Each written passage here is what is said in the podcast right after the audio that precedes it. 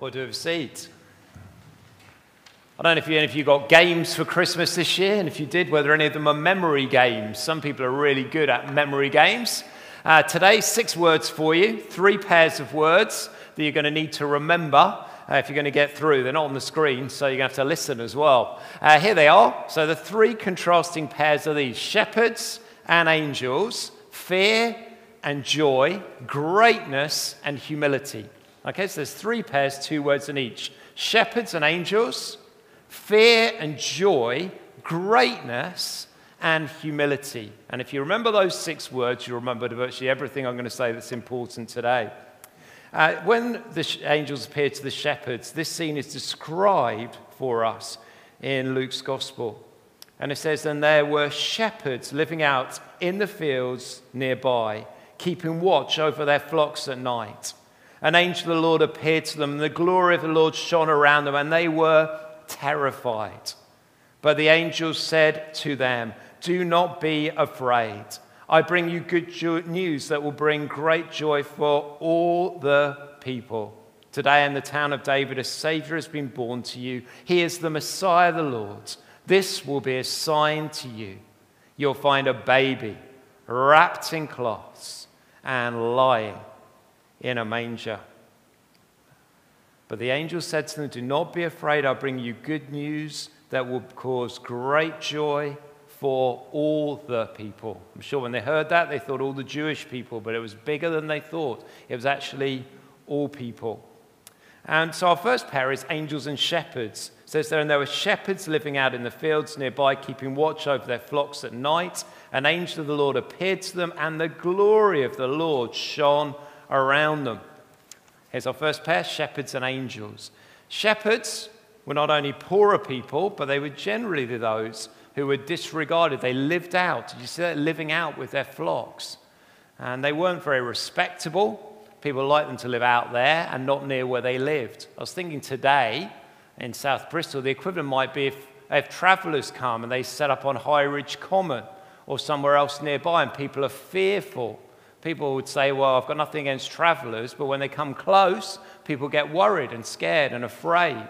And shepherds were a bit like that. They weren't, they weren't respectable. And so people feared them a little bit. And yet it was those ones that the Lord appeared to. The angel of the Lord appeared to them. That was incredibly rare, especially for ordinary people. The angel of the Lord appeared to some very um, prominent people in the Bible, some very well known and famous people. So Joshua saw the angel of the Lord, um, and others too. Daniel saw the angel of the Lord. Uh, Abraham saw the angel of the Lord. All very important people. But the angel of the Lord actually appeared to the shepherds. And when he did, God's glory, his amazing sense of his presence, showed up just how grubby they were, not just on the outside, but on the inside. I don't know if you've ever got really muddy when you didn't intend to. The worst time for me ever didn't happen that long ago. Susan and I were visiting friends of hers who are absolutely lovely, but also millionaires. And I don't know many really wealthy people. And before we decided to go to their house, we decided to go for a walk, which would have been lovely. They live out in the countryside. Who wouldn't want to go for a walk? Um, so we did. And we got towards the end of the walk, and suddenly there was this kind of very muddy bit that we needed to navigate. And I thought, oh, this will be fine. Blind optimism as always. My motto is leap and then look afterwards. So I did, and I landed kind of in the mud. I was covered up to about my waist in mud. And we have, we're due to go around to their house for kind of dinner. And there I am, looking like the creature from the Black Lagoon. Well, I'd like to say I dealt with this in a very mature way. God is sovereign over all things. This will be fine. I really didn't. I had a complete meltdown like I was two years old. I was saying to Susan, I can't go in like this. You go in with the boys. I'll drive to Sainsbury's, buy a new pair of trousers, drive to my mum and dad's, who lived about 15 minutes further on, get changed, shower, and come back. And she was like, Don't be such a baby, they'll be fine. So we're now knocking on the door of their enormous house. I'm stood there covered in mud, feeling like a complete fool. And they were absolutely fine about it. He literally just went out and gave me a pair of Levi's and just said, That'll be fine, uh, off you go. So, I was aware of just how grubby and filthy I looked coming into these wealthy people's home. That was a fraction of what those shepherds felt on that day. They saw some of the greatness, the glory, the holiness of God, and they were aware of how filthy and small, not just on the outside, but on the inside, they were. And it's a reminder to us that God doesn't always reveal his glory to the people we would expect him to. But in this story, he did. And so they see the glory of God and they are terrified in the presence of these holy angels. It says, and they were terrified. But the angels said to them, Do not be afraid. I bring you great news that will cause great joy for all the people. Good news that will cause great joy for all the people. So Jesus came to deal with our fears and to bring us joy. The shepherds thought they were finished. Often, when people saw God, they thought that was going to be the end of them, that actually His holiness would burn them up and consume them. They were afraid. I don't know if any of you here have fears. Some of our fears are with us for life. Some people fear spiders, or they fear the dark, or they fear clowns. Uh, I don't know if you've got a, a pet fear. For me, it's heights and speed. So I'm not good on either of those things. My family always laugh at me, so I get taken to attractions where there are high rides and speed. The worst was when we went to Florida as a family, and my brother took me on a ride called Summit Plummet. Uh, it is huge. It's the second highest water slide in the world. You take a cable car to get to the top if you can't be bothered doing all the steps. We I can't remember what we did. I'm so scared. Anyway, I literally lay down at the top with this thing. You reach 60 miles an hour going down there in your trunks. So they tell you to cross your legs, and if you need your mum dad to explain to you afterwards why, speak to them later. Uh, and so you have to do that, and they lie you down. So I'm lying like this, gripping on, and I'm not moving, but I'm already screaming. And my brother, who's a kind and gracious man, is filming the whole thing. And you can hear me screaming and everyone in the queue behind laughing as then suddenly I drop off the edge. And a few seconds later, the world is back to normal, and I'm never doing that again. And I am very, very scared of heights and speed. But actually, when we're really honest about what we're really afraid of, the thing that tends to scare people more than anything when they're honest is actually the fear of dying, either their own death or someone close to them that they love. So the first time I can remember hearing about Jesus, I was six. Is anyone six years old in here today? Any, six, any sixes? No sixes today. That's quite unusual. Any sevens? One seven. We got some, we were one seven. So I was a little, I was a year younger than Florence when I first remember hearing about Jesus for real. I'd heard about Jesus since I was born, but I don't remember it. Do you know what I mean? There are those moments where you just remember. And my mum put me to bed, and she says she came back in to find me crying. And she said to me, Are you ill? And I said, No, I'm not ill. I'm just worried. What will happen to me and my brother, who's two years younger than me, um, if anything happens to you? And my mum said to me, she said, Neil, you're not wrong. We could die. Something bad could happen to us, but we trust Jesus. And if anything bad happened to us, we would go to heaven and be with him forever. And when you're older, if you trust in him, then we would all be back together again one day. And my mum says, from being a sobbing wreck, I just rolled over and went to sleep. Because the truth is, that's great news. And even as a little boy, I could believe those things were true and real. And so my fear was transformed at least to peacefulness. I'm not sure it was great joy, but it is actually a joy to know Jesus. Don't be afraid. Our biggest fears, Jesus can deal with. I bring you good news. News that's so good that it will cause great joy for all the people. Can actually transform fear to joy even when life's really hard. So, Simon was talking a couple of weeks ago about joy being a happiness that just doesn't depend on our circumstances, but totally depends on what Jesus has done for us. I've seen that many, many times in my life.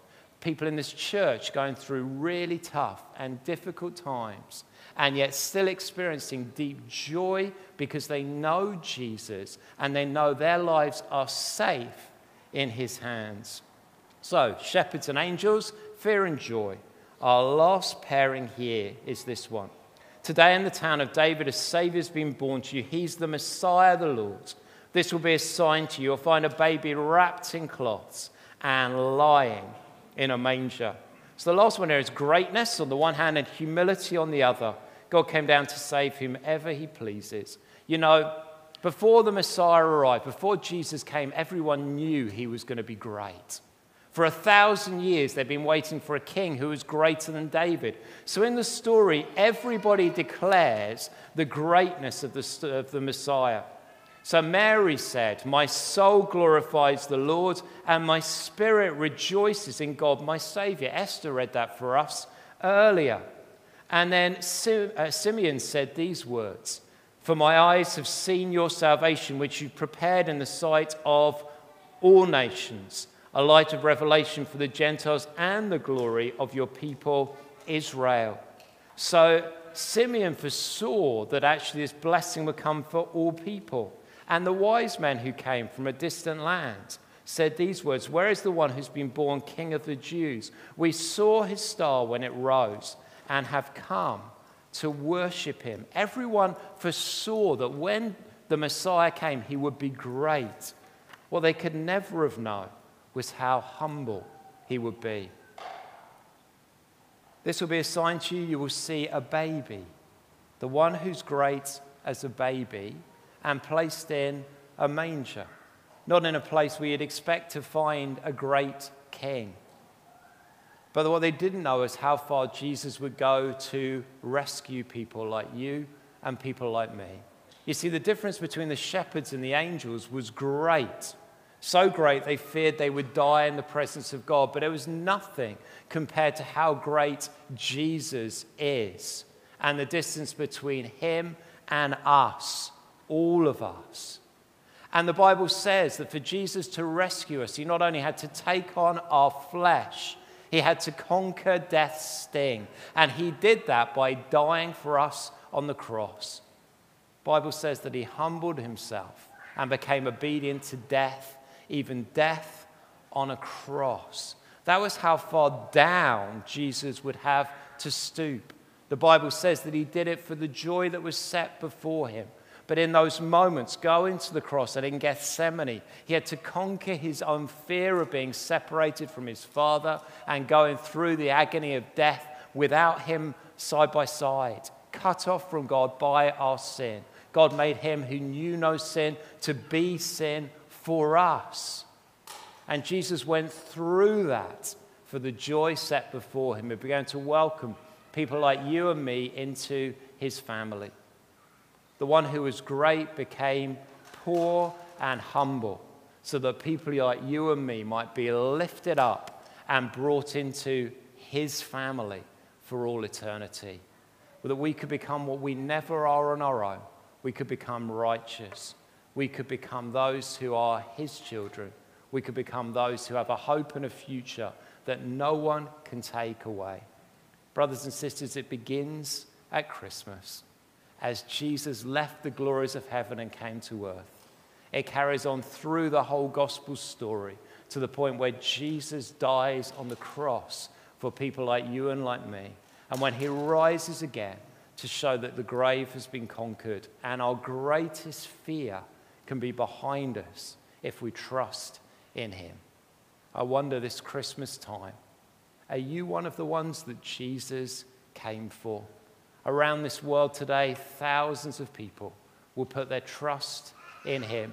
It happens every day. Every single day, the kingdom of God is growing. Every single day, people around this world are saying, This Jesus came for me. And on our worst days, He's good. And on our best days, He's better still.